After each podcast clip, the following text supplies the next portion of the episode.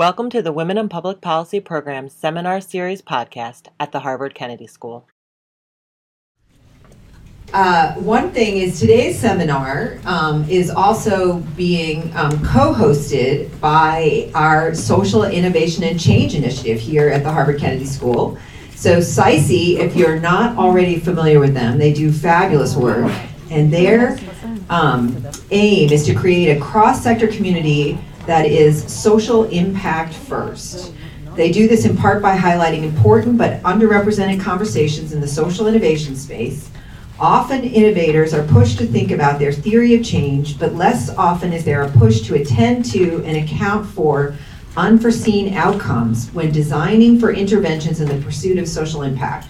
So SICI is delighted to partner with WAPPP and Lisa to bring this conversation to the forefront for those seeking to break established norms in pursuit of social impact today.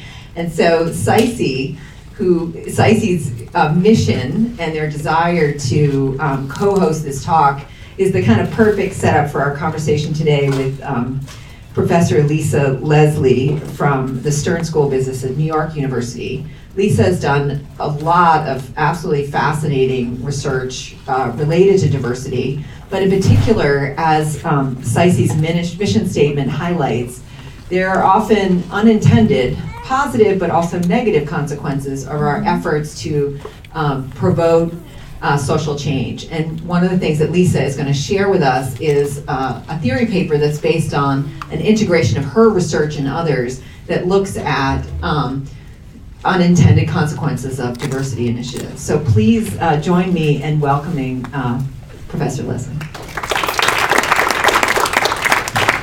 Uh, thank you so much, Hannah, for the introduction, for inviting me. I'm really just absolutely thrilled to be here, um, particularly because the seminar series and this focus on interventions really does align so well with my own research and the kinds of questions and things that um, I'd like to stay up late at night thinking about.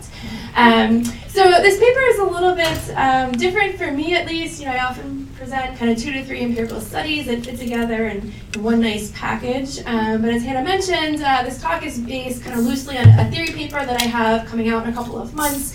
Um, but I've also tried to supplement it with lots of empirical examples of studies drawn from, from my own research as well as the research of other people um, that I'll be talking about throughout the talk.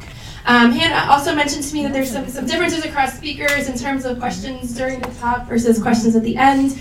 I come from a business school. People in business schools tend to be pretty rude and they're constantly interrupting, so I'm perfectly comfortable with that. If you have questions, things that come to mind uh, along the way, you know, please feel free to, to raise your hands and, and ask. All right, uh, so we know that when it comes to issues surrounding diversity and inclusion, um, this is something that organizations continue to struggle with. Uh, we've made some progress over the years, but it's not an issue that's been solved.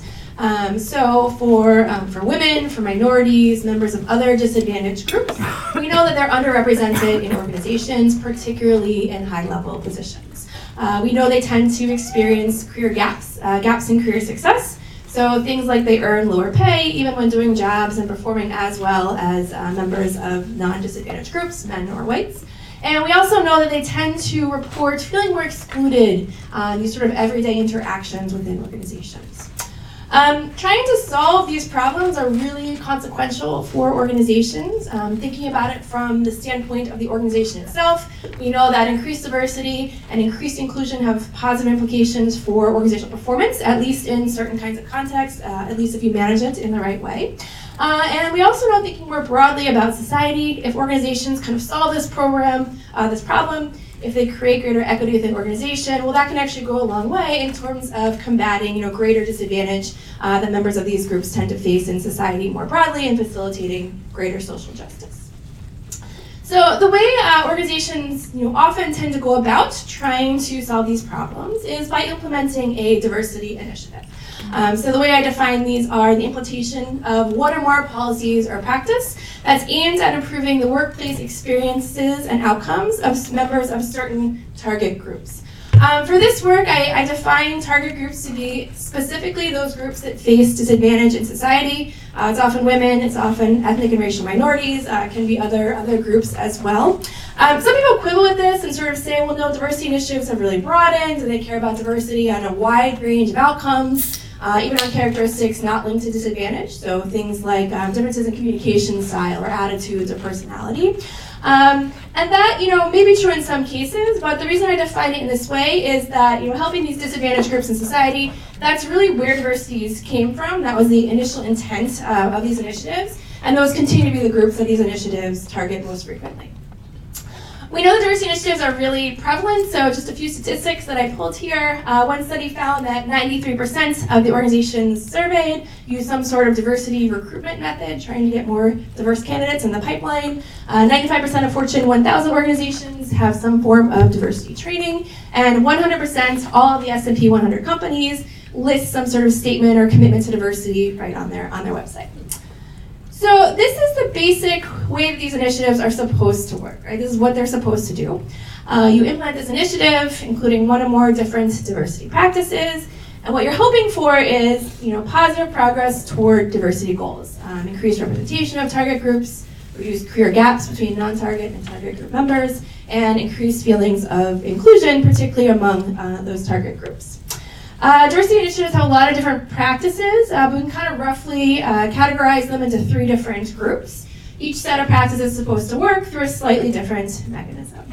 Uh, so the first are non-discrimination policies. This might be something like diversity training aimed at sort of preventing bias from influencing uh, decision making, hiring, promotion, more informal decisions as well. Uh, it might be something like name blinding, right, or other ways to make sure that people's qualifications and abilities are driving decisions as opposed to their demographic characteristics.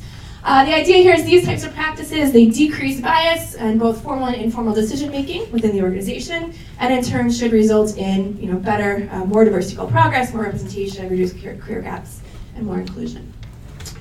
The second main set of diversity practices are resource-based practices. So this might be something like uh, targeted recruitment, right? Sort of making minority or female candidates aware of job opportunities. Uh, it might be also something like a diversity mentorship or sponsorship program, right? Making sure that target group members are getting access to um, those forms of, of advice. These practices are supposed to increase support and opportunities for members of target groups, which in turn should uh, increase uh, diversity goal progress. And then the last group of practices um, have been referred to as accountability practices. This might be something like appointing a chief diversity officer, right? Someone who has kind of oversight for diversity activities. Uh, it might also be something like a grievance system. So people feel like they're being discriminated against. There's a mechanism for them uh, reporting that anonymously. The idea here is that accountability practices increase monitoring uh, and vigilance around diversity issues, outcomes, and processes, and in turn that should help facilitate diversity goal progress.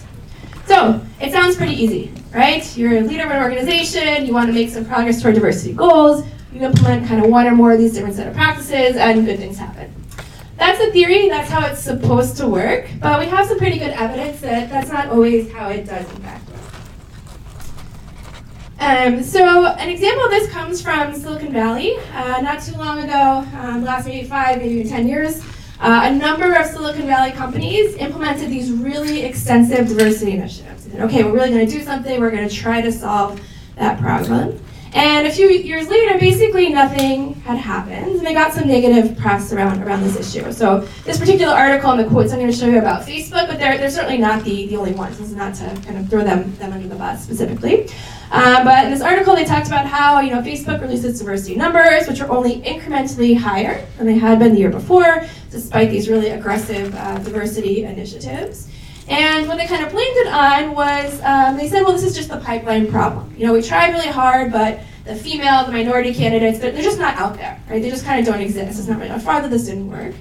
Uh, in this article, they then also um, interviewed some, you know, women and minorities uh, who worked in this industry, and their reaction was something like this. You know, after reading this Facebook thing, I felt crazy, right? Uh, are you kidding me? There's no talent. Who am I? Am I invisible? Do I not exist? I felt out of my mind. So kind of suggesting that no, it's not really this, this pipeline problem, right? But there's something about this initiative, these initiatives more broadly, that wasn't really working the way it was supposed to. We, we find really similar conclusions in academic theory and research. So there's been a lot of research that's looked at uh, a bunch of different diversity practices and said, okay, what happens? When organizations implement these practices, does it result in improved diversity outcomes versus not, or worse, even worse diversity outcomes?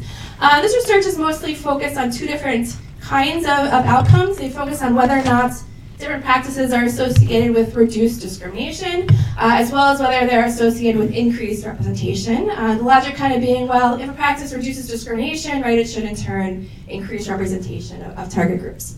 Uh, and here's what these studies find. Uh, for diversity evaluation, so this is including uh, diversity criteria in employees or managers sort of official uh, performance evaluations, right? They get a bigger bonus or higher score if they've, you know, hired, you know, minority or other target group members um, during that year. Some studies find that this is effective when companies have this diversity, these diversity evaluations. Um, there's better representation of target group members as compared to, to when they don't. But some studies find the exact opposite. That actually, when companies have these diversity evaluations, it leads to or is associated with lower um, representation. Same thing for diversity networking groups. These are you know, employee resource groups, groups where people with a, a certain social identity can kind of give each other social support and advice. Some studies find that when companies have these, representation goes up, but other studies find the exact opposite. Right? Actually, when companies have these, uh, representation goes down. When we start talking about diversity training and diversity statements, things get even more confusing and hard to really make sense of what's going on. So for some example, uh, for example, some studies have found that when companies offer diversity training, it works, right? There's less discrimination in the organization. If there's less discrimination, there should be more representation. But again, other studies find the opposite, right? So on the one hand, they're decreasing discrimination, which is good, but they're also decreasing representation, right? Which is, which is not so good. Uh, the same thing is true only in reverse for diversity statements. Uh, some studies find they're effective, they help increase re- representation in organizations. But at the same time, other studies find they're actually increasing discrimination uh, against women, minorities, other target group members. Um, so what this is is kind of suggestive of, I mean, there are lots of explanations for mixed findings, right? It could be a function of different study methodologies, it might be statistical artifacts, right? Something along those lines. But this is at least suggestive, and, and particularly these ineffective studies, right? The diversity initiatives are working in the opposite way that they're supposed to be to be working. That, something's going on here, right? Our kind of ex- existing theory and models about how diversity initiatives are supposed to work um, can't fully account for these findings, and there might be some unintended things going on, right? Diversity initiatives may be having unintended consequences. Hannah. So I'm gonna uh, hopefully break the dam and we'll get other questions too, but, um, are you really finding that they go in one direction or the other? Are there also a lot of null results? Because, in, in fact, because it would be kind of interesting if, if it was, if it did tend to be polarized, or whether there's also a lot of null findings in the middle. Is it just mixed, or does it seem like they either backfire, or that they, does it seem like they backfire if they don't work? Or that it's truly like, sometimes they work, sometimes they don't, sometimes un- unexpected things happen? Yeah, so a lot of the studies look at only one practice, and in those studies it tends to be the either work or they, they backfire because if there are no results, they're unlikely to get published. Um, but Frank Dobbin, you know, in sociology, and, and some of his colleagues have done these big studies of, of looking at lots of different diversity practices simultaneously, and then you, you see stuff that's all over the place. So sometimes it's good, sometimes it's no effect, and sometimes it's it's bad. So these are extremes, just kind of highlighting that you know the, the findings are really all over the place, but there are some some null effects in there um, as well. All right, so um, what I really, uh, you know, or what this suggests is that, you know, if diversity initiatives are producing these unintended consequences, if we want to understand their effects, we want to know how to make them more effective, well, then we really need, you know, sort of deep nuanced theory that can account for both the, uh, not only the intended, but also the, the unintended. Um, there is some, some theory and some research out there about kind of why this happens. Um, that research can be broadly grouped into two categories. There's some research showing that when um, companies uh, implement diversity practices, it leads to these negative evaluations, negative stereotypes of target group members. Uh, and there's some other studies that show that uh, it also can lead to negative uh, reactions among non-targets. So you implement a diversity practice, and non-target groups, so whites and men, they don't like the organization as much as a result of that. And most of these things have been um, sort of evoked as these potential explanations for why diversity initiatives might, might backfire, why they might reduce representation instead of increasing it. Um, so we have some knowledge out there, but um, sort of the purpose of the research or what, what motivated is that there are also some kind of key gaps in our in our understanding, um, largely stemming from the fact that prior work, not always, but quite often, tends to look at different unintended consequences or different uh, diversity practices in isolation of one another. Uh, the reason why this is, this is potentially problematic is that if each study is just kind of looking at a single unintended consequence, um, that's important, that's valuable, but there's been these kind of uh, fewer of these more comprehensive attempts to really understand well, are we really um, capturing the full range of different types of unintended consequences versus just a subset of what might be going on? Um, simply by looking at these different practices in, in isolation, that sort of suggests, at least implicitly, implicitly, that the effects of different practices are idiosyncratic, right? That we need a different literature and we need to understand kind of what, um, what each practice is doing separately. Um, and that might preclude understanding and sort of a broader sense of whether there may actually be some, some commonalities, right? Different kind of practices actually producing the, the same effects. So that was really the main goal, kind of driving this, this research. Uh, some more comprehensive theory building and trying to understand kind of why, when, and what these different other uh, unintended consequences might, might look like. Um, so kind of a roadmap for what I'm going to do. Uh, so I'm going to start by presenting a typology of four different kinds of unintended consequences diversity uh, initiatives can produce. This includes both kinds that are reasonably well documented and already out there in literature versus some new types as well. Um, I'm going to use a signaling perspective to try to better understand, you know, what is what is causing these, what are the mechanisms, what are the things that are driving them, uh, and then along the way, I'm going to give lots of different examples of these different types in the context of um, different types of diversity practices, drawing from my own research as well as others. Um, and finally, towards the end of the, the talk, and I'm hoping this also generates uh, a lot of discussion and, and, conversation, is sort of walking through well, how would you be able to use this typological theory, to use this model, to kind of evaluate different interventions, right? Things companies might do to try to mitigate negative consequences, facilitate positive ones, and ultimately make diversity initiatives more effective. Um, I don't want to spend a lot of time on this, but um, I want to kind of lay out one really key assumption that's underlying all of this research. And that's the idea that uh, organizational leaders implement diversity initiatives with good intentions, right? They implement them uh, because they have a sincere desire to make progress toward diversity goals, and they implement them in organizations in ways that are really substantive and not symbolic. Um, there's evidence that you know leaders often support diversity initiatives. They're advocates. They do this in, in meaningful ways. They have good intentions. Um, I'm not saying it always happens, right? They can sometimes be more symbolic, be kind of window dressing only. Uh, but the reason why I, I, make this assumption is that if a diversity initiative is just window dressing, if it's only symbolic, the idea that doesn't work like it's supposed to, it's not very interesting, right? That's kind of unsurprising. So I'm really focusing on these more sort of um, perplexing situations where leaders are trying to do the good right thing, they have good intentions, but the, the initiative isn't working right um, regardless of that. Yes? Just one question. Is there a space perhaps between window dressing and good intentions? In other words, are they necessarily implementing them with the same kind of intentionality as other initiatives within the organization? So even when they're not window dressing, or what I'm saying is that I think that there may be um, a, a, continuum from window dressing, which mm -hmm. is mm-hmm. just to you know check the box, versus uh, really good intentions and a lot of science behind it, versus somewhere in the middle where there's intentionality, but maybe not the same kind of intentionality as with other kind of work the organization does. Yeah. Yeah, so I would I would agree with that. I mean, you know, uh, there's been sort of speculation or examples of people doing this as, as window dressing has been studied really systematically. So yeah, I would, I would agree it's a continuum and where, you know, all of this applies would be at one sort of far end where people are really are really trying hard to make it to make it work and it's still not working like it's supposed to. All right, um, so in starting out to kind of build this, this typology, uh, I drew to some extent from kind of the broader social sciences literature on unintended consequences, uh, which I define as any unforeseen outcome of efforts to create change in complex social systems.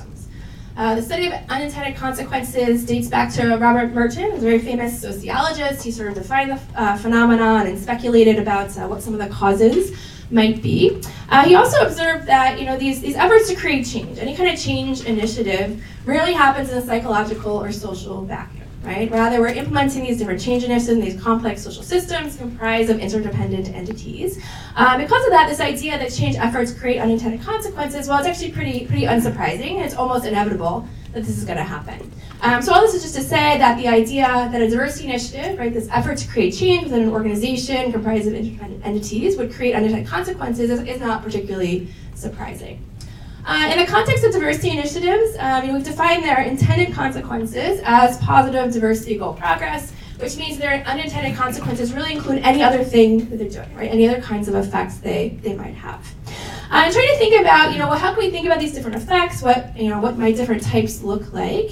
Um, I sort of created this typology that's differentiated along two different dimensions.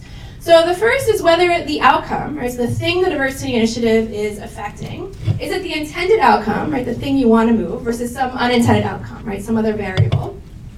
Uh, and then also in terms of whether it's desirable or undesirable right? Does this affect something that the organization would want and its leaders would want versus something, something not? So just kind of walk through the, the four cells. Uh, the first unintended consequence is what I call backfire, right? So this is the idea that you're affecting the thing you want to affect, right? You're affecting the right outcome, but you're affecting it in an undesirable direction instead of the intended desirable direction. Uh, so in the context of diversity initiatives, you know, the intended outcome is positive diversity goal progress, and this would be instead negative diversity goal progress. Uh, the second unintended consequence I call a negative spillover. And so this is when a diversity initiative is affecting some outcome other than the intended outcome, so something other than diversity goal progress, and again affecting it in an undesirable direction. Uh, so an example might be that you know diversity initiatives are really intended to help members of target groups, uh, but instead they're having this negative unintended consequence. They're sort of breeding these negative attitudes and resentments among members of non-target groups. I'm sorry, is this organized correctly? Because you, you said that's the second unintended outcome, and the way this is organized, that's an intended outcome. Backfire is intended, not unintended. Is- Yeah. some- Is, that right? So intended. So the way to think about it is like the intended variable, like the thing that's being effective is, is still diversity goal progress. That's the, the outcome that you want. It's in the wrong direction, which is like the undesirable piece. Yeah, so actually variable instead of outcome might be a better a better label there. Um, so these two are, are well documented. So backfires this idea that diversity initiatives create these negative stereotypes of target group members, which might increase discrimination against them. Uh, and negative spillover is consistent with the idea that diversity initiatives often evoke these, these uh, negative non-target reactions. Um, so this pretty well, you know, captures what's been documented, what's out there. But the broader literature on, um, on diversity initiatives suggests that, you know, unintended consequences don't have to be negative. Uh, they can also be, be positive. So for example, um, the idea of positive externalities in economics would be an example of this. Um, so the third unintended con- consequence type is what I call positive spillover, right? So you're still affecting an unintended outcome, so some outcome variable other than diversity goal progress, uh, but now you're affecting it in a more desirable direction. Um, so an example of this might be uh, that diversity initiatives are supposed to help members of target groups, but they're also having some positive impact on non-target group members, right? They're not, you know, necessarily supposed to do this directly, but they might maybe, you know, invoke some some positive or more favorable attitudes. Um, you know, most studies, current studies find that, that this happens, it evokes negative non-target outcomes, but sometimes this this happens too. Uh, but we don't have a great understanding about well, what are the mechanisms driving that? You know, what are the the sort of specific dimensions or ways in which this might manifest during the context of diversity initiatives. Uh, and then the final one is is false progress. So this happens when a diversity initiative um, positively affects the, the metric used to gauge the intended outcome, right? So it looks like you're having positive uh, diversity goal progress, and it's happening in the desired direction, the way you want it to. Um, but the reason why this is an unintended consequence is because you know desired effect is really just in the metric, right? The underlying processes are not being changed. It's sort of the appearance of having the intended effect. Um, this again is something that's that's kind of well documented in the broader social sciences. You know, whenever you uh, implement a, uh, diversity or any kind of initiative, it can kind of motivate people to want to make the numbers look better, sort of taking those easy ways and those shortcuts. Um, in the context of diversity initiatives, people have speculated that this might happen, for example, if uh, managers take you know a job that's dominated by target group members and just change it, and so now it's it's a market as a managerial job, right? So it looks like you've increased diversity numbers in management positions, but actually nothing has really changed, right? Just a labeling kind of kind of effect. One question there, and then. Where would actual change fall in this? well, this is a model of unintended consequences, so that would be the intended consequence. Yeah. So the, the broader point being that we have pretty good theory about how these things are supposed to work through these different mechanisms. We don't have great theory about what the unintended effects are. But it's a good point in that thinking about kind of the overall effective of an initiative, you need to take into account is it doing what it's supposed to do as well as it doing kind of one or more of any of these these unintended things. Yes. So thi- um, this is picking up on Robert's um, question a little bit. I would think that the, what happens to non-target attitudes, either negative or positive, would be intended, that part of any diversity initiative would be intended to change the attitudes of everyone in the, the group. So um, I think Yeah. that's sort of. Well, certainly, certainly this would not be No, intended. that, no, that Right. In terms of positive attitude, so I'll get into the, the mechanisms, mechanisms a little bit. So certainly you want to increase their positive attitudes towards minority group members. But what I'm arguing here is it actually makes people feel better about the organization itself. And I'll get into a little bit about into some of the mechanism about why. Um, but yeah, so certainly, you know, positive target attitudes would be an intended consequence. Um, but, you know, I think the sort of most concrete, direct intention diversity is just is kind of bring up non-targets, or sorry, bring up targets to where non-targets are, rather than kind of lifting targets even even further. Um, all right, so this is the basic uh, typology, uh, but a typology is a, a, useful theoretical device to the extent that it provides not only classification, right, what do these different types look like, but also explanation and, and predictive. So uh, to that end, uh, use a signaling perspective to try to better understand well, what are the mechanisms, or what are the drivers of these different unintended consequence types.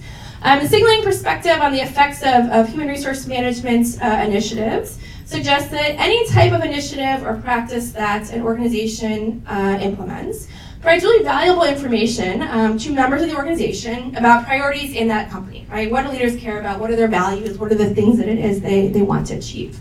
Um, this can be highly functional, right? So if an initiative provides information about values and priorities in an organization, while individual members of the organization are likely to engage in the kinds of behaviors that are consistent with those, those values um, and sort of facilitate the attainment of, of whatever those goals happen to be. Uh, but scholars of domain have also observed that all human resource management practices and initiatives are constantly communicating these messages and doing so in unintended ways, right? So signaling can be good, but can also do things that are sort of disconnected from, from leaders' intentions. Um, so I use this kind of general idea in the context of, of, diversity initiatives.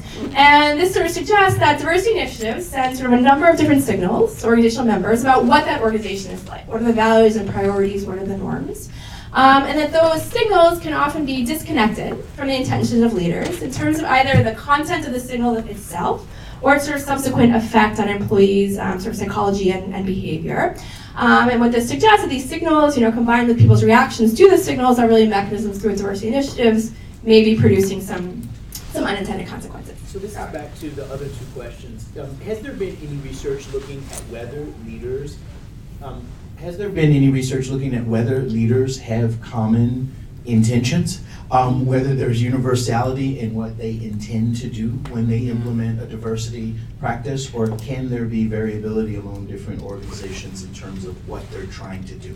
So, for example, in the Starbucks case, what they were trying to do, maybe in whatever they did in the aftermath of the Philadelphia issue, may be very different than what Ernst Young is trying to do on a day-to-day basis. So, can you speak to that a little bit? Because I think that may help clarify the typology. Because some of these things that fall into one quadrant could be in a different quadrant for a different organization, assuming that they have a different intention. Uh-huh.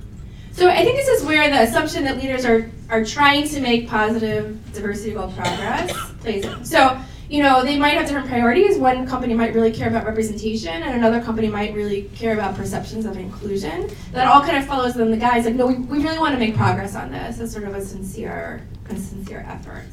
Um, and I, I think too, you know, something that I'm trying to get out with the signaling approach is the idea that um, even if there's variability in what leaders are intending to do, um, diversity initiatives might be doing these other things. That even if there's variability in those intentions, that are that are different, that are disconnected, um, that is not you know anything that someone with kind of a sincere desire to make progress on this issue would would kind of want or hope or expect.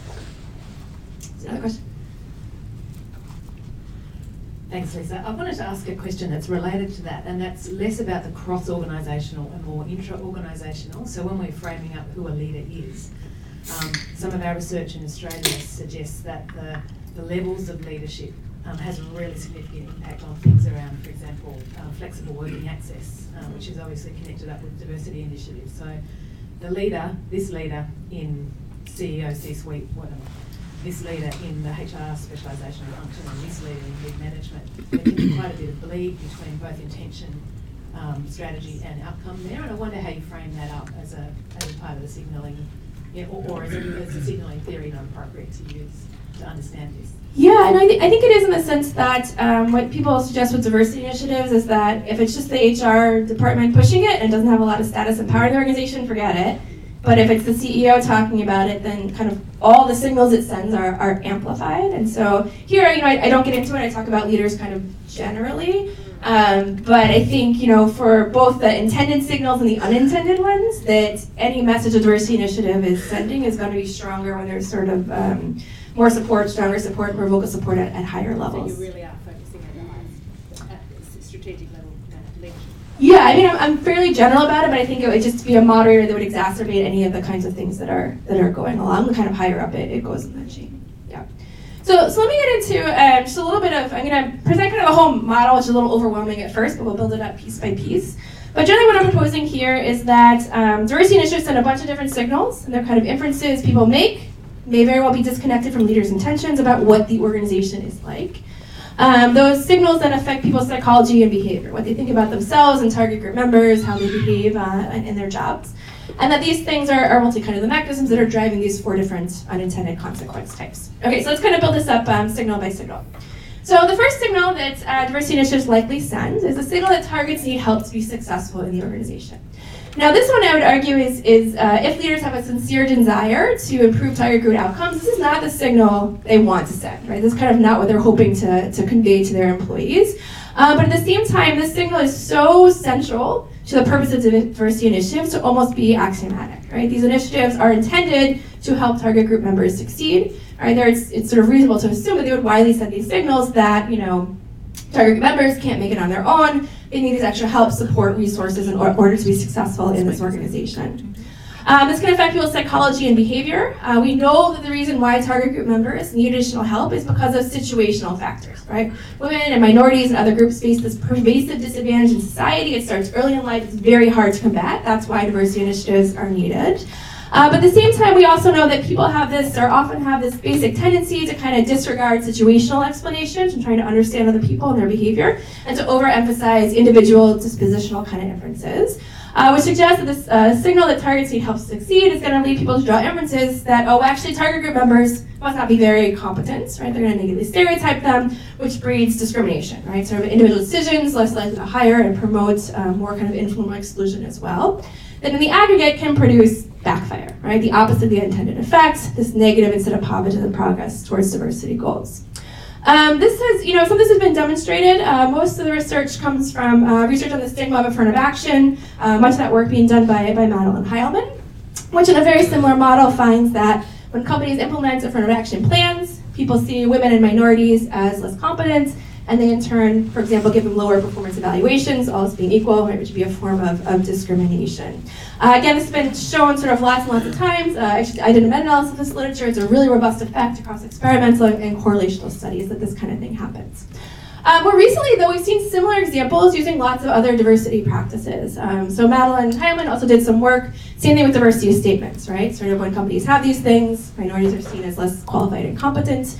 Um, same thing, some work on diversity training can also exacerbate, uh, exacerbate negative stereotypes. Uh, and same thing, even when managers themselves engage in behaviors that are supportive and valuing diversity, it again creates these negative stereotypes around competence and in turn leads to, to discrimination.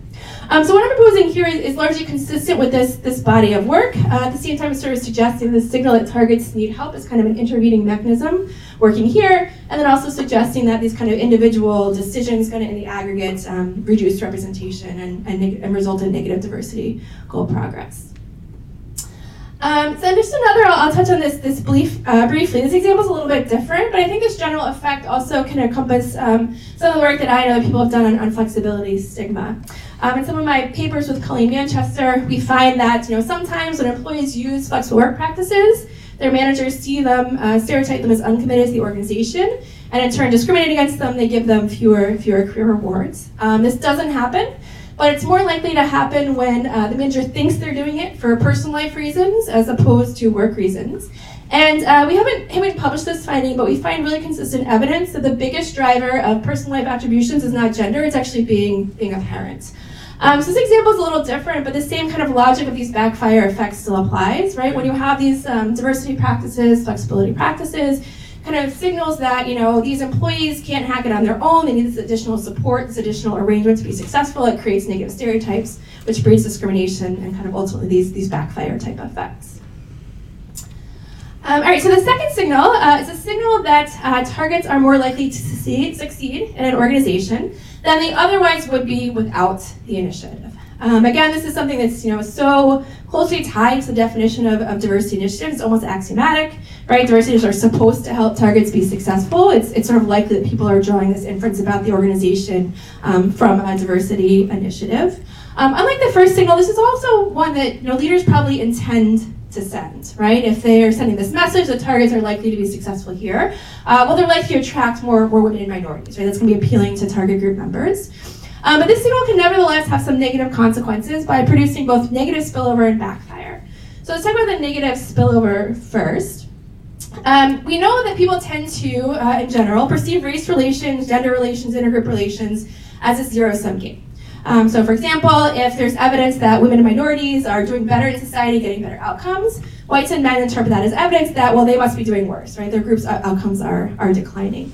Uh, so what this suggests in the context of diversity initiatives, if they signal that targets are more likely to succeed in an organization, uh, whites and men and other non-targets are likely to interpret this as evidence that, well, I am less likely um, to succeed in this organization. That threatens their self-interest and likely to lead, like them to believe that, you know, the diversity initiative, these organizations' policies more generally, well, they're, they're unfair. Um, when people see an organization as unfair, right, that has negative consequences for their, their engagement, right, their attitudes towards the organization, uh, and whether or not they engage in, in, citizenship behaviors, right, and that would fit the definition of a, a negative spillover effect. Diversity initiatives are supposed to help targets, but they're instead having this negative impact on, on non-target group members. Um, also, the earliest support from this comes from the affirmative action literature. Uh, lots of research and meta-analyses showing that when companies have affirmative action plans, particularly stronger forms of affirmative action, uh, whites and men see the policy as really unfair. Uh, they expect to um, experience more disadvantage and also be discriminated against more in the organization, and the results in, in low engagement, right? Less attraction, less likely to engage in citizen behaviors, and those sorts of things. Uh, but more recently, you know, this has also been a very similar effect has been uh, demonstrated in the context of other types of diversity practices. Um, so uh, Victoria Plaut has done some work that if organizations have these multicultural statements, we really value diversity, uh, whites feel excluded in the organization. Um, if companies have diversity statements, also some work coming out of uh, Cheryl Kaiser and Brenda Major's lab, that they feel more physiological threats on a, on a physical level, and they also expect to be discriminated against more uh, in the organization. Yes? Have you seen this in universities at all? Have you seen the same negative spillover effect in universities? They're trying to find like more women or black women into tech or coding and computer well, science. I work at NYU in the middle of the village, which is like the most liberal place ever, and so uh, among my colleagues, no. Um, but I think you know a lot of the research is done um, either in studies of, of, sort of work organizations as opposed to education, but there's no there's no reason to believe that the same kind of dynamics wouldn't play out. Right, a university is still an organization, and I think there's room for all these things to, to happen. Um, okay, so again, this, this, this theory and the signal I'm proposing is largely consistent with this evidence, but again, sort of proposing that this signal um, that targets is likely to succeed is sort of an intervening mechanism that's explaining these effects across a bunch of different practices. Um, so that's how this signal resulted in negative spillover, um, but there's also reason to believe that it could produce backfire as well. Um, there's some evidence that, you know, if targets or if people are getting the signal that targets are more likely to succeed, or they see a, uh, targets as sort of competing with, with non-targets, um, there's this tendency to view any outgroup that you see as competing with your own as having negative intents, right? They must not be nice people, or they lack an interpersonal warmth, right? Is the way that, that academics tend to study this. Um, so single targets are likely to exceed. Can also bring negative stereotypes, particularly around warmth. They're not very nice. They're not very helpful. They're not a very moral group. Um, stereotypes of low warmth also lead to discrimination. Right? Can also result in these, these backfire type effects.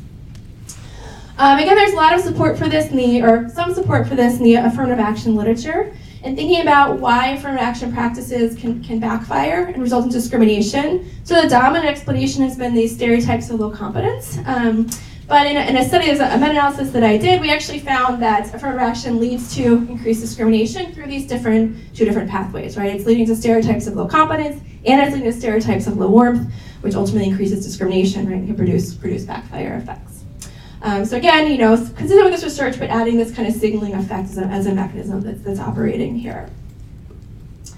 Um, so those are kind of the more some of the more established findings. Uh, so now I want to get into some of the, um, the evidence and research and, theory around these kind of uh, additional types of unintended consequences that diversity initiatives might be producing. So this third signal uh, is the idea that uh, diversity initiatives send a signal that morality in general is valued in the organization. Um, in terms of leaders' intentions, you know, they probably, to varying degrees, frame diversity as a moral issue. Um, but you know, there is some evidence that diversity is something that people see in, in moral terms, right? It's an effort um, to really create social justice in, in society, or so it can be construed in that way. Uh, that's different than a lot of or other organizational initiatives who are often focused on this more organization-specific problem, right? This also has some broader implications. Um, consistent with the idea that there's some evidence that um, a working paper by Rachel Rattan that uh, people do see efforts to kind of increase diversity uh, and inclusion and to eradicate discrimination as a sort of morally virtuous act, right? This sort of general principle of, of morality, um, which is consistent with this idea. Well, that if an organization you know, implements a diversity initiative, people might interpret that as evidence that this organization really cares about morality, right? Something that's important to leaders. Uh, what's evaluated in an organization is a really important driver of people's climate perceptions. This is basically what are kind of the perceived norms and values, um, what's rewarded, supported, and expected in an organization. Um, if diversity is assuming that morality is something that's valued, well, it suggests that this might lead to some, some ethical climate perceptions, right? People sort of perceive that, well, people really care about uh, behaving in moral ways, people act with good intentions around here. Uh, an ethical climate has a very, you know, robust effect on things like like engagement, right? So if people sort of think this organization acts really ethically, people have good intentions, then individuals reciprocate that, right, towards sort of behaving positively toward the organization in return. They have high engagement, they have positive attitudes towards the organization. They're more likely to engage in these sort of discretionary citizenship behaviors that, that help the organization. Um, here, getting back to some of the questions about is this really intended versus unintended? You know, if this is uh, increasing engagement kind of through these these mechanisms among targets, that could be construed as, as an intended consequence, right? You want target group members to be engaged, to stay in the organization. Um, but I would classify non-target engagement as unintended, particularly through this through this pathway, right? You might want targets or non-targets to feel better about kind of diversity in general, um, but this is kind of a different model through which it might be having these sort of broader implications in terms of um, how non-targets are thinking about the, the company. Yes? Um, I think that that's a really interesting very interesting finding because I know from organizations that I've been in, and the the, the um, trend is to try to justify um, diversity initiatives by the business case or by the you know way it fits in with our ed- pedagogical needs or our educational mission, and to stay away from signaling that it's just the right thing to do. And so yeah, it's interesting, and there's there's been a few studies on this, and the findings are kind of mixed. Like it's not it's not. I'll come back to this a little bit at the end, but it's not clear that the moral versus the business is nearly you know necessarily sort of clearly better. But there seem to be some trade-offs, um, and we'll come back to it a little more more in the end. Um, okay, so there's not, um, you know, a ton of evidence to support this. Um, you know, when thinking about the effect of diversity initiatives on non-target reactions, more studies than, than not tend to find that, it, that it's bad. But there is some suggested evidence. So one study found that when a company has equal uh, opportunity employment practices, actually both non-targets and targets alike are supportive of those. Um, there's some evidence that diversity training leads to generally positive uh, evaluations, attitudes, and reactions among non-targets. Um, some evidence that diversity statements actually increase non-target attraction. Uh, and diversity climate, you know, is, is, not the same thing as a diversity initiative. It's usually thought of as an outcome. If you have diversity initiatives and practices, that leads to kind of this more favorable climate around diversity issues. But here's actually pretty pretty strong evidence that you know non-targets might not like diversity, uh, good diversity climate uh, quite as much as, as targets do, but they still tend to react favorably overall. Um, so I actually think this idea that diversity initiatives can create both positive and negative spillover for, for non-targets might actually explain some of these mixed findings, right? So whether this relationship between a diversity initiative and non-target engagement is positive or negative in a given setting might be a function of, well, you know, are these positive versus these negative spillovers sort of operating more strongly in that, in that specific context? So this is kind of the pathway towards this signal might um, create positive spillover, but the same uh, signal might also be responsible for some, some backfire effects that occur through uh, moral credentialing and, and increased discrimination. Uh, so what the moral credentialing literature would suggest is that people are generally motivated to feel, uh, to, sorry, convey in their behavior that they're not biased, right? They don't want to appear biased to other people. Uh, because of that, they very closely monitor their own behavior, right, to prevent discriminating. But what happens if someone does uh, engage in a behavior that could be construed as non-discriminatory, right? So this might be hiring a really qualified woman over a man with less, you know, qualifications and, and credentials. What that does, that that that morally credentials the person, right? So it sort of says like I must not be a biased person, and therefore reduces that that need for monitoring and can actually increase instances of discrimination, um, particularly when discrimination is subtle in nature, right? There's sort of other explanations for what what might be going on.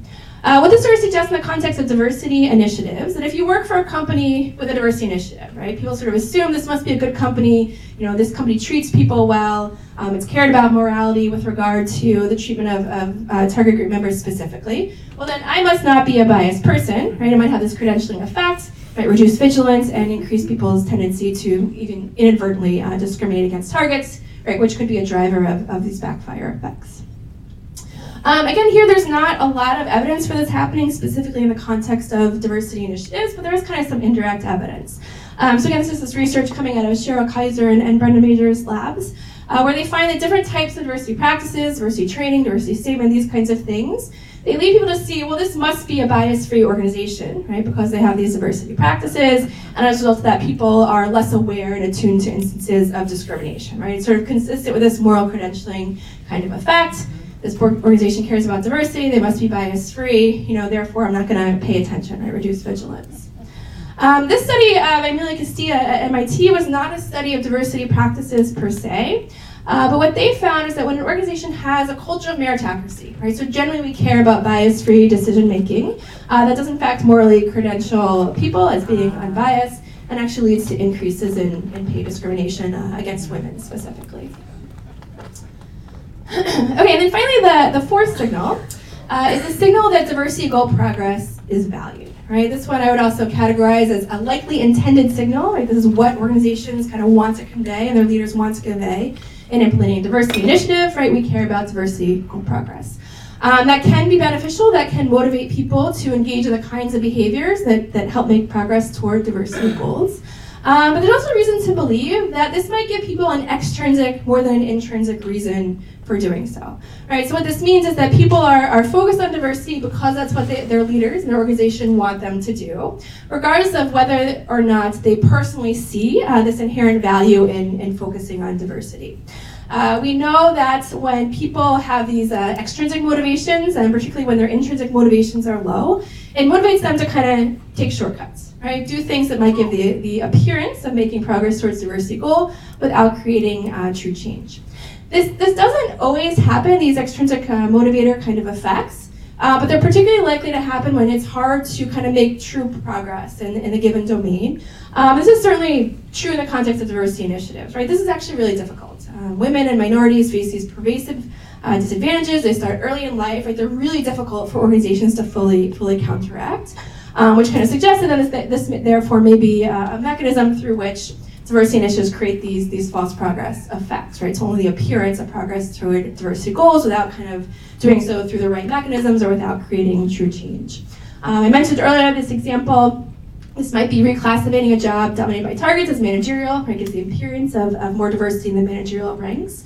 Uh, another example might be reporting sort of overall uh, scores from a diversity and inclusion score uh, survey that makes it look like you know everybody feels really included. But what that's masking is that you know a couple minorities or women in that group actually they feel really unexcluded, right? But kind of hiding that that evidence. Um, in the context of uh, you know career gaps, it might be something like promoting uh, female or minority candidates, regardless of whether or not they're qualified for the position. It's going to make things look better in the short term, but if a person really isn't qualified, right, they're likely to turn over. It's not going to create this this lasting kind of change. Uh, again, here, not a lot of direct evidence. Uh, there's some indirect evidence. Um, so, research on internal versus external motivations to try to control prejudice suggests that if people are internally motivated to be unbiased, that's good. They discriminate uh, less as a result. But the same thing isn't true when people have these external motivations. So it's kind of consistent with this idea that if all of my you know, reasons for focusing on diversity are external and not internal, I'm unlikely to engage in the kind of behaviors like reduce discrimination that are likely to result in, in true change. Um, you know, some other examples, there's been some, some speculation. You know, I, I talked about this one. Uh, another one, there's this interesting in-press paper at, at Organization Science where they kind of talk about um, economically optimal responses to the need for gender equity, and they sort of suggest through simulations that if you kind of strategically allocate pay raises to certain individuals, that has the net effect of getting rid of the pay gap, even though it's not creating you know, equity for everyone, right, at, at the individual level of analysis. Um, this wasn't kind of the motivation. Um, oh, just one other thing I'll say about this. You know, there's some anecdotal accounts of these behaviors, but in terms of these signaling effects and the processes I'm suggesting, what uh, people have assumed priorly is the reason why diversity initiatives create false progress is because leaders don't have good intentions. Right? This is done as window dressing, and that's why they're just kind of fixing the numbers without creating real change. But what the signaling effect sort of suggests that leaders might have good intentions, they're trying to do the right thing, but because of what the initiative is signaling to other people in the organization, you might still see some of these same kinds of, of effects. This kind of window dressing motivation for a diversity initiative is not necessary, right, for, for having these kind of effects occur. Uh, this wasn't the, the motivation for this paper, but um, a few years ago I did a paper on uh, pay premium for high potential women that I think also gets at some of these uh, false progress effects or, or, a mechanism or way in which this might occur. So what we found in this paper was um, that there was this interaction between gender and people's potential ratings, right? So whether or not they're considered someone who's likely to, to move up to high ranks in the organization, such that uh, for high potential women, they were seen as adding more uh, value from a diversity standpoint to the organization, right? They're more likely to help the organization meet its diversity goals because women are underrepresented at high levels relative to, to men. Um, when they had these diversity, uh, the higher diversity value led to retention ex- uh, perceptions, which basically these kind of external expectations. Well, because this person has a lot of diversity value, I'm expected to retain them. I'm going to get rewarded for doing that, and they in turn led them to, to higher pay. So the interaction kind of looks like this, right? So you see the standard pay penalty for, for men with men and women without low potential, but at high levels it actually flipped, right? So the women were getting more than the men. Um, so the net effect of this is this is going to reduce the gender pay gap that hurts women in the aggregate, right? It's going to make it look smaller, or might even get rid of it entirely. But what's kind of masking is that you know these high potential men and women, that's only 10% of the company. About 30% were moderate, and 60%, right? Most people fell down here where there's this still big, this big gap. So it might look like overall there's a reduced gap, but what it's hiding is there's still pay disparities for a lot of people in the organization. Um, okay, so just to kind of talk through some of the implications of this. So this again is the model I showed you before, everything kind of kind of fitting together. Um, one of them, I think this highlights there's some more commonalities across different types of practices than prior theory would suggest. A lot of these practices get studied in isolation of one another, but you know, particularly with the examples of negative spillover and backfire, the more documented unintended consequences, um, as I talked about the examples, there are actually lots of different practices, or different goals and intentions, but they're producing similar similar kinds of effects. Um, this also, you know, expands understanding with um, positive spillover and false progress that you know, diversity initiatives are likely doing this kind of wider set of things, right? Producing additional types of unintended consequences. Um, another thing I think comes specifically from kind of identifying these signals. Um, so in some cases, I'm kind of taking documented findings and sort of identifying this, this signal as kind of this additional mediating mechanism. Uh, but I think that's actually really consequential when you think about the big picture, because it suggests that the unintended consequences of diversity initiatives are both interrelated and multi-determined, and that therefore operate in these more complex ways. Um, so in terms of being interrelated, this sort of suggests that the different unintended consequences can sort of stem from the same basic signal. Right, so this is true of negative spillover and backfire. They can both be a result of the signal that the targets are likely to succeed. And the same thing is true for backfire and positive spillover, right? They can both be rooted in the signal that, that morality is valued. Um, and this is really consequential from a practical standpoint, because what it suggests is that, you know, a leader might come in and say, well, we want to we want to signal morality is valued because we want these positive spillover effects, and that's that's great and that's good. But you also have to think about, well, if you're strengthening this signal, right, you're doing things to enhance it, you're talking about the moral value of diversity, you might also be increasing backfire, right, at the same time. Um, in terms of the multi-determined part, um, what this suggests is that some unintended consequences right, can often stem from multiple different signals. And this is true for backfire in particular. It can come from a signal that targets are like to succeed, that they need help, and that morality is valued in the organization. Um, this is also consequential when it comes to interventions. So in the affirmative action literature, one thing that's talked about a lot for reducing backfire is to give people information who actually, you know, minority candidates and women, they're actually really, really qualified. That's likely to help um, kind of break this cycle, right? It's likely to um, reduce the, the signal that targets need help from resulting in perceptions that they're incompetence and that type of stereotyping. But it's less likely to really do anything about the uh, backfire effects that stem from the tar- signal that targets are likely to succeed or the signal that morality is valued. So this suggests if you want to eradicate backfire effects, you have to be attentive to all of these, these processes, right? Thinking about all the different signals or places it might come from. Uh, and then I want to take just a minute to talk a little bit about uh, what this means from sort of an intervention standpoint and how you might use the model to um, you know, sort of think through what are the consequences of different different interventions. I'll let you. Are you are you wrapping up? I'll let you finish. Yeah, just like two more minutes. Sure. Yeah. Okay.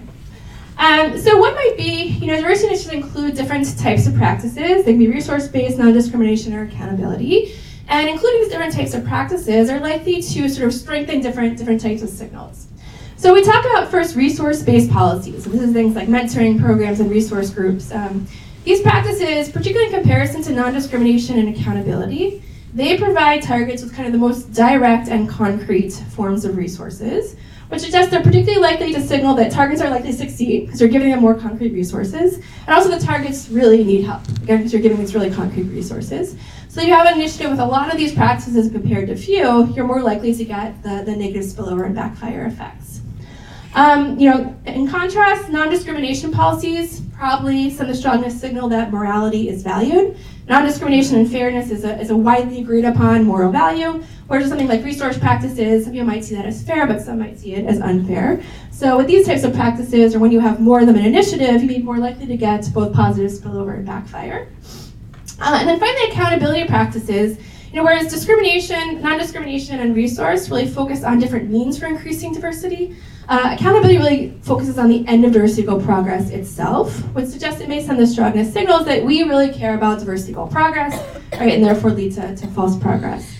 Uh, one thing, you know, thinking back to the question about where the intended consequences are, I, you think you have to be a little bit careful about this. Like, this doesn't suggest that you should just avoid resource based because it results in these negative things. You should avoid accountability because it results in this negative thing. Um, because resource-based and accountability are also more likely to have intended consequences. So there's really a trade-off here, kind of thinking through, you know, what kinds of outcomes, intended and unintended, do you care about the most? And that maybe give you some insight into what kinds of practices you might want to include. Uh, and back to one of the earlier questions, I'll give just one more example. You know, talking about how leaders frame uh, the case for diversity. Right, it's often framed in terms of the business case, um, this is good for performance. Sometimes it's the moral case, we want to do the right thing. But it also be a result of pressure. Like our stakeholders are demanding we do this, right? There are legal reasons why we, we have to do this.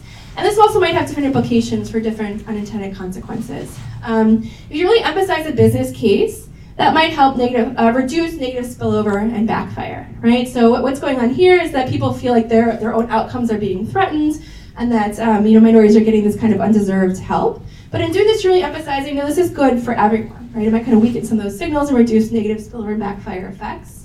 Um, not too surprising, the moral case uh, is most likely to, to increase this signal and increase the likelihood of backover and positive spillover. Uh, and then finally, if you're doing this for, for pressure-based reasons, that's probably going to intensify extrinsic diversity motivation. We're only doing this because we have to, other people are telling us, and may increase the likelihood of, of false progress effects. Um, again, so these are just, just some examples. You know, the broader point being, I think you can, can use this model in combination with, um, you know, implications for intended consequences to kind of think through what are some implications of different, different interventions. Yeah. Um, thank you very much. So I'm also thinking in terms of using the actual idea of a signal as, as, a, as potentially as a, as a um, you know, as, as an intervention. So I'm thinking, for example, of anecdotal evidence. I don't know, maybe there's also research uh, supporting it that, for example, when you have a, a, male CEO, right, who's like leading one of these initiatives, there's something that's going on.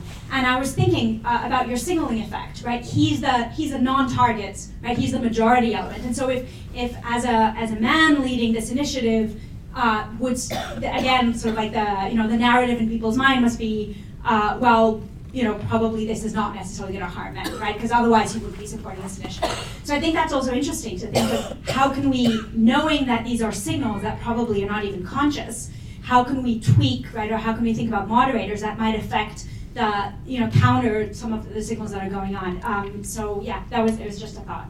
Yeah, I mean that's exactly the kind of thing I, I had in mind. I'll just I just I'm basically done. This is just my, my summary. I'll put it up there, and I think I saw some some other hands. We could just go to go to questions. Yeah, so I back here. Um, so I wanted to know um, how we can increase the internal motivations of individuals to like want to do this, because in the end, like we know that the business case is for organizations, right?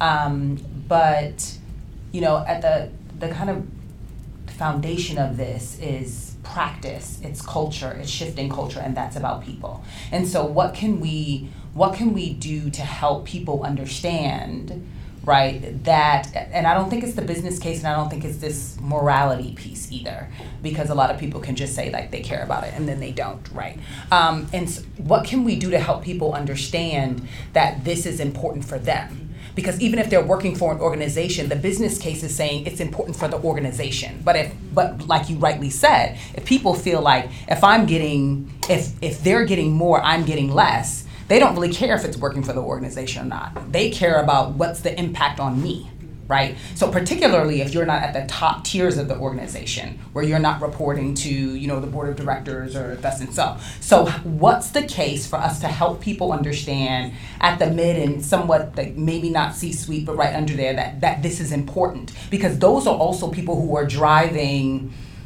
the HR practices right? And where we can see it at all levels of the organization. So that's not being driven by the person who comes in and says, you know, we want it for the organization. He's not going to HR about how it's not working out, right? It's the mid level. So from my perspective, it could be something like, or what I have shared as a diversity diversity professional is we're moving to a space in our society that is becoming majority minority. If you don't know how to navigate with different types of people in diverse groups, you won't be able to succeed. You just won't, right? Um, and so that can be somewhat tied to someone's individual success. But I'm interested in what you what you think. Yeah, I mean, I think it's really tough. Um, I think the way companies try to do it is with awareness training, help people understand, like, you know, this isn't um, unfair advantages. You're, you know, different ways that groups experience disadvantage in society. What's tricky about that is it often feels threatening to people. So I, I, think one way um, that research would sort of support you should go about doing this is, is like you're saying, make it personal. Make it people realize that it has implications for them, either for moral reasons or for their own career advancement or whatever else. But you also have to present the information in a way that the person doesn't feel threatened by it. That you know, sort of their um, their privilege doesn't make them feel like their outcomes are undeserved or, or these types of things. Um, but yeah, I think we don't. I can't give you a straight answer because I don't think there's great evidence of something that works consistently. Um, you know, I think the, the business case certainly has has limitations. There have been some studies on that, and it, it's kind of mixed. Sometimes non-target groups like it better, but sometimes it doesn't really it doesn't really matter. Yeah. Thank you. This is really interesting. Um, when you're looking at all these studies that you create the typology for and you come to your conclusions, are those studies controlling for any other programs that are going on at those institutions, if they're taking on any structural change, if they're doing other initiatives that might have some spillover effects on their DEI work? Yeah, some of them. Some of them yes, some of them no. Uh, some of them are studies of a, a, single practice. It might be a real company. It might be uh, an imaginary organization, right? Imagine working for this company. How would you react? These kinds of things. But there are some, um, again, a lot of them done by, by Frank Dobbin here at Harvard and his colleagues, where they look at um, you know, these huge panel data sets where they look at a whole bunch of different companies with lots of practices simultaneously. Um, yeah, and again, the findings are they're kind of mixed, right? Some of them work better than others, and some that work in some studies don't work in other studies. Um,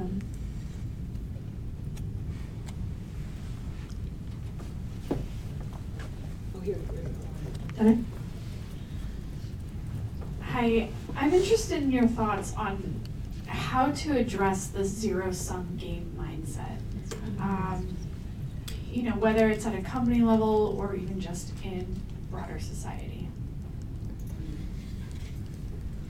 Yeah, have Hannah give them some negotiation training. I don't know, learn how to view the world.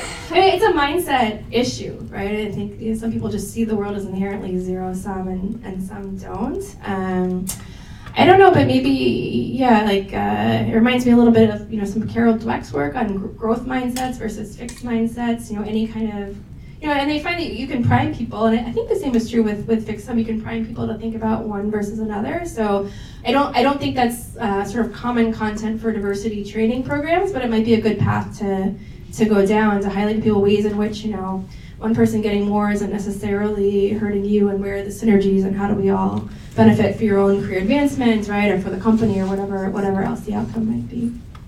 But there's work that shows that blacks and whites see that differently. yeah. I, so whites are more likely to see diversity as a zero sum game than people of color.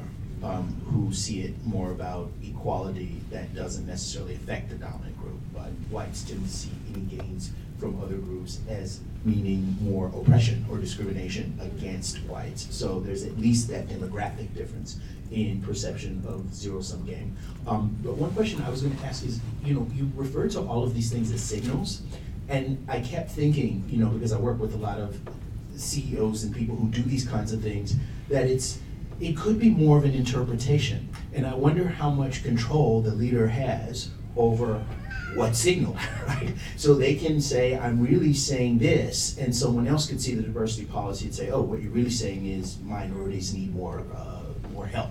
And that's not what it was about at all. But if that's the case, that it's an interpretation rather than a signal, then the model becomes a little bit tautological because then the outcomes or the consequences um, are inherently tied to the interpretation that someone had that's completely unrelated. And so I just ask that because I want to know from a practical perspective, how can leaders get more control over what's signaled? Because once they put it out there, people can run with it. In our political climate, we've seen tons of examples of that. So I don't. Um, so one, one thing for you know the academic audience is that I'm not using signaling in the Spence classic economics. So in the in the HR literature, I mean that's what it, it basically is interpretations. Um, I mean that's like so it's just like whatever a company does something and everybody has their own idiosyncratic potentially interpretation of what that means. Um, but getting to the uh, practical implications of it, I think what it means is for leaders, you have to control the message. You can't just say we're doing a diversity initiative and people are going to have all these different interpretations, some of them beneficial, but some of them may be detrimental. Um, but yeah, as a leader, I mean, you can control the message. You say, look, we're doing a diversity initiative. This does not mean that whites and men are disadvantaged in our organization. What this means is, you know, and I, you know, more research needs to be done to know what the exact right framing is, but I think what the implication is is that signals are actually pretty easy to control, right? That's in leaders' direct control in terms of how they, they talk about it. I mean, it's not going to be uniformly effective. People are always going to be a little bit idiosyncratic, but I think there are, there's lots of opportunities to control the message. Mm. So to Robert's point as well, um, if you think about the diversity outcomes you're talking about as products that that firm wants to um, actualize, then you know you, you, could look at findings like yours and say, okay, clearly we need to go back and uh, change our supply chain in terms of how we're delivering on this product. That's where I think maybe the leader's intentions might deserve some additional study. In other words, is this a product that I'm fully committed to delivering? Or is this a side project that if I can do it, so much the better, but it's not necessarily considered to be kind of core business. So I think that you're right about the messaging, but it may also, um, there may be some signals too uh, to interpret or some interpretations about uh, how important is this really somewhere beyond window dressing and a core product that we want to deliver on. Yeah, that's interesting. So I think so. Already suggesting that, for example, not just what a leader is saying is sending signals, but maybe actually, you know, like how many diversity practices they have, or how extensive their initiative would also have signaling effects. Yeah, I'm just thinking if this were data about whatever a company produces, uh, you know, widget A, and it yeah. turns out that widget A has X unintended consequence, we would go back and try to fix it, mm-hmm. as opposed to some other response, which is what I fear people may have when they look at data like this and be dismayed about the uh, ultimate possibility of changing culture and changing processes and ultimately changing the diversity of our organizations. So yeah, so it's sort of fuel for just getting rid of the initiative yep. entirely. Yeah. So I have I have a really strong personal opinions about this. Um, so I get this kind of feedback a lot, and so one perspective is don't don't put this out there because then people are just not gonna have diversity initiatives. But the other perspective on that is if you don't put it out there, people are going to keep doing their diversity initiatives in suboptimal ways and they're not going to work anyway. So my view on it is I'd much rather, you know, I feel like I come across like the diversity person doesn't like diversity, but my goal is very much like, look, we want to make these things work. We have to understand the full range of the things that they're doing to try to understand what the solutions and interventions are. And it's not easy, right? But I, I think it's it's important not to ignore it at the same time. I think and I'm sorry, this comment could just be about my own personal limitation, so I'm recognizing that, right? It's hard for me to um, understand this outside of the context of race.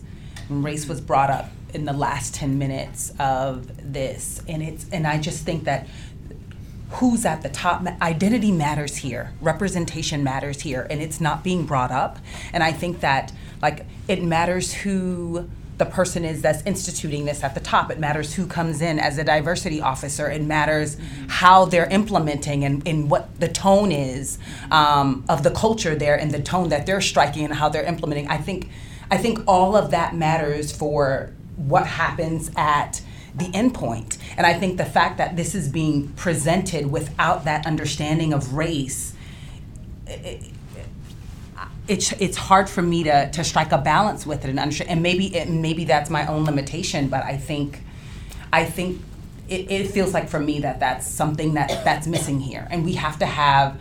And I know that there's an uncomfortability with talking about that, particularly in this climate, and there's history around the comforts of talking about that with around different identities. But it's so necessary if we're going to talk about if this works or not. Not that diversity is only about race, but then when we talk about that, we're also talking about the intersections of marginalized identities. I mean, and and that matters also based on. I mean, so much is layered on that. So to have this without that conversation, I don't know where, where this lies.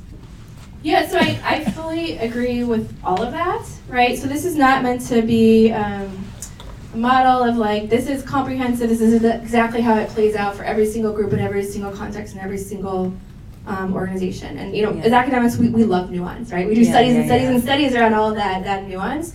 The point here is to say, though, look, look, like these are some general processes that are likely to play out in, in a lot of organizations and, and for a lot of groups in a, in a general sense, right? And so I think we need to be aware of all these different possibilities. Does it mean it applies equally to race, to gender, to age, to sexual orientation, to whatever else? No. Is there nuance? Is there are there differences? Are those really important?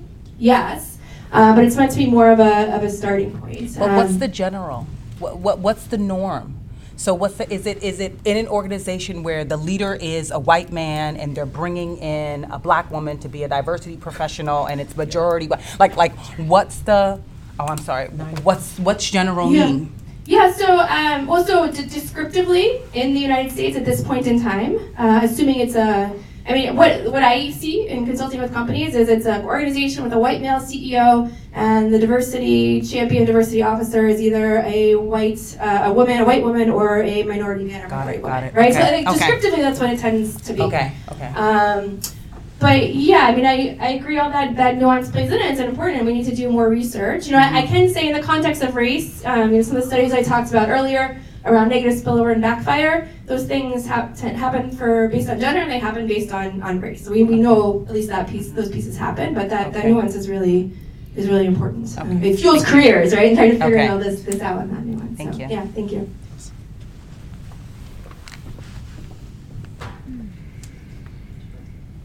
Oh, yeah, sorry, what, what time is it? Five minutes, okay. All right. No, it's not. No fair, I'm taking the last question. Um, um, so, um, thi- this, the, the two, two ideas, you and I were talking about, like, what are simple questions people can ask, and, um, or maybe I was having this conversation with somebody else a moment ago, but, um, well, I mean, one of these questions you can say is, why might I be wrong? Right, it's one of those classic questions when you're trying to think about, like, classic decision errors, you know, and I, and I think what this is really great is giving us some possible responses to the why might I be wrong. Like, I think I have this great idea and this thing I'm gonna do. And then you just ask yourself, well, why might I be wrong? I might be wrong because it could do this. I might be wrong because it could do that. And it gives you a way of kind of thinking through. So I love that about it. I was wondering if you would consider, which is I think a little bit, uh, maybe builds also on your comment, the experience of cognitive dissonance. So one thing that I've seen, uh, I've witnessed in organizations is once people start talking about this and saying, okay, well, let's have a comp, like this is, this is important and we need to have a conversation about this. Um, uh, once it is supposedly a value of the organization, but then they don't feel like their personal experience is actually consistent with that value. They may have actually lived with discriminatory experiences when the environment wasn't claiming to be a diverse environment. So initially, you can actually have, you know, you're going to unearth more problems than you saw before you started the thing. Um, and then related to that, also, I wondered whether you had considered change over time. So, for instance, like Esther Duflo and Rohini Pande's work, where it's really only like 10 years after the political quotas get in place that you see attitude change. So, you know, you might end up with some of these initial problems and kerfuffles, but if you actually, to your point, don't stop here. If you actually get a bunch of people, if you change the demographics of the organization, you could actually lead to a kind of longer term attitude change in spite of some of these initial things. And what are the Yeah. upstream effects with universities if this is also being implemented through the spectrum of people's lives, work, university into workforce. Yeah. Yeah.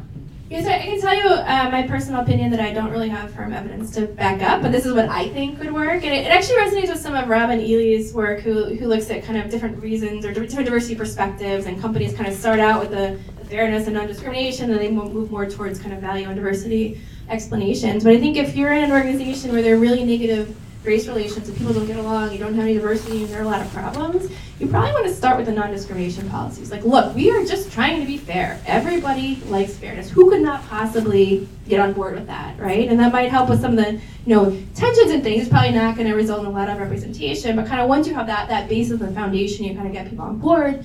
You know, then you can maybe move on to things like resource practices that are a little more aggressive, and maybe you know because you started here with non-discrimination, you can avoid some of these these backfire effects. Um, personally, I think starting with accountability is probably the worst thing you can do because we're not giving you any means, we're not telling you how to do this, we're not telling you what works. But all of a sudden, it's in your performance evaluation. Is, is probably a really terrible, great idea for mitigating these things. But yeah, That's so great. Thank Thank you. you so much.